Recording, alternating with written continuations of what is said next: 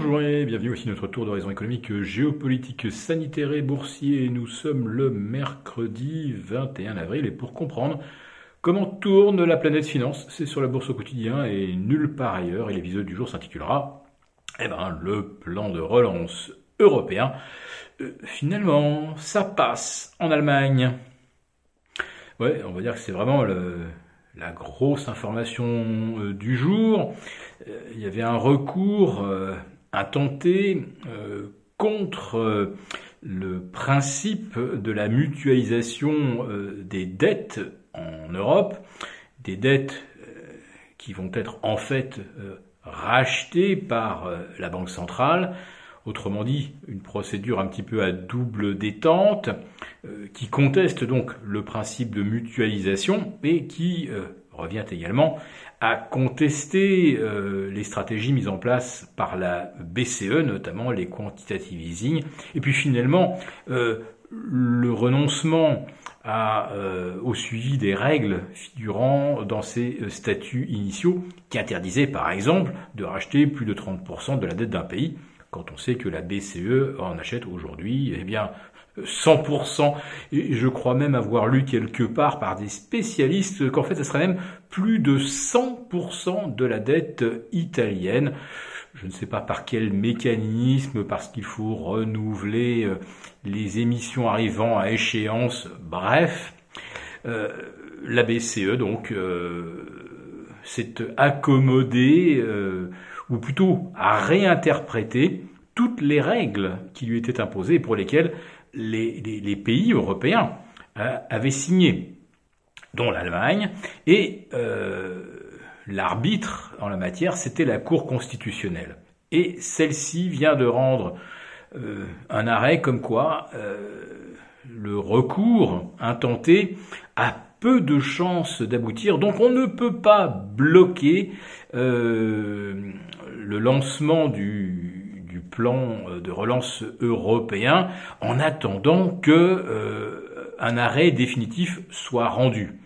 Bon, autrement dit, c'est parti, le plan va se faire et si jamais la Cour constitutionnelle allemande devait finalement rendre un avis négatif, euh, vous pouvez être certain d'une chose, euh, c'est que les pays euh, qui ont bénéficié de ce plan européen ne rendront pas l'argent, pas plus que la Banque centrale et la Bundesbank ne pourraient se défaire de toutes les obligations italiennes qu'elles ont accumulées depuis un an je le répète, euh, en contravention avec les statuts de la BCE. Mais bon, c'était ça où l'euro disparaissait.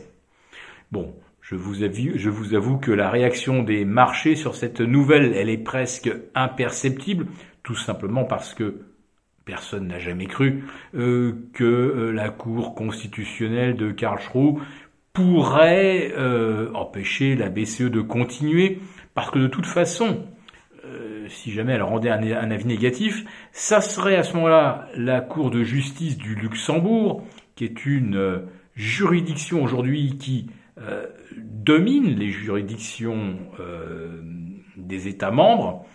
Donc de toute façon, quoi que disent les Allemands, on rendra un arbitrage en faveur de la stratégie mise en place par la BCE. Donc le CAC 40 aujourd'hui rebondit un petit peu de 0,5%, de quoi revenir au contact des 6002.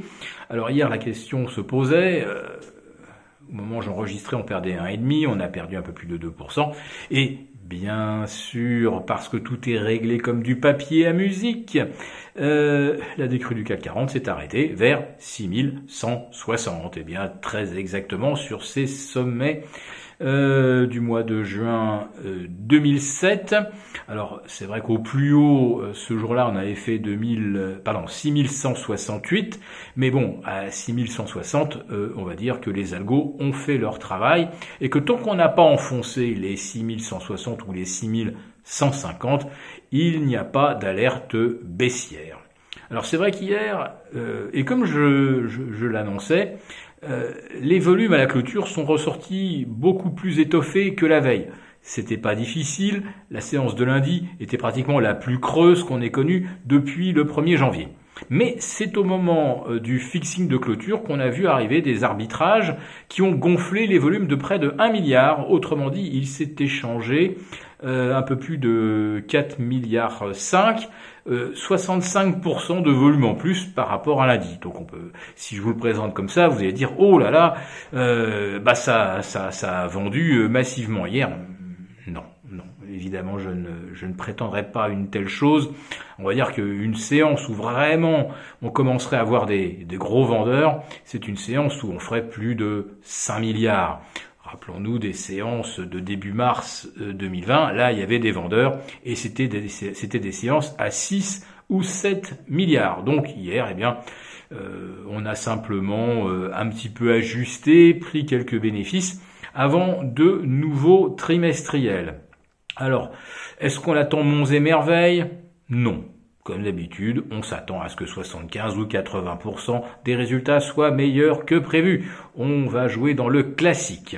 En revanche, euh, on va assister à une chute de Netflix, tout simplement parce que les Américains retournant peu à peu au travail, le déconfinement se poursuivant notamment euh, dans des États, de grands États comme le Texas, le Colorado, euh, la Floride, eh bien, beaucoup de gens retrouvent du, boulot et donc ben, quittent leurs écrans euh, sur lesquels euh, ils se visionnaient des séries, des fois ils se faisaient, comme on dit, des intégrales euh, toute la journée. donc le nombre d'abonnés a baissé et va continuer de baisser. Alors j'en profite pour dire que ce qui affecte Netflix pourrait bien également affecter bientôt les cryptos, parce que leur succès vient du fait que beaucoup de gens n'ont que ça à faire de spéculer. La meilleure preuve, c'est que les volumes sur les cryptos sont plus étoffés le week-end qu'en semaine. Et euh, oui, en semaine, on a plein de salles de casino pour jouer. Euh, on a les actions, on a les CFD, on a les ETF, on a même les marchés obligataires pour ceux qui ont un petit peu plus de moyens. Et puis bah pouf, le vendredi soir, bah il reste plus que les cryptos jusqu'au lundi matin, d'où les énormes volumes euh, que l'on observe chaque jour, pardon, les volumes qu'on observe chaque week-end sur les cryptos qui sont, je le répète, pour euh, allez, l'essentiel d'entre elles, un gigantesque mécanisme de Ponzi. Allez, euh, j'en termine avec le Dogecoin et ses 8000% de hausse depuis le 1er janvier.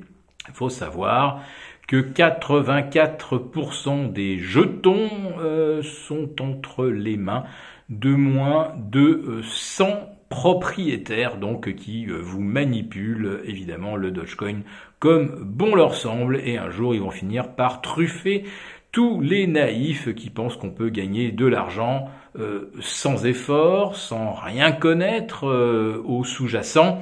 Euh, euh, sans talent et si j'ose dire également euh, sans scrupules. Parce que sur les cryptos, évidemment, on ne s'enrichit comme à la loterie qu'au détriment des perdants. Si cette vidéo vous a plu, n'hésitez pas à nous mettre un pouce. On se retrouve demain pour notre live. Bonne fin de journée.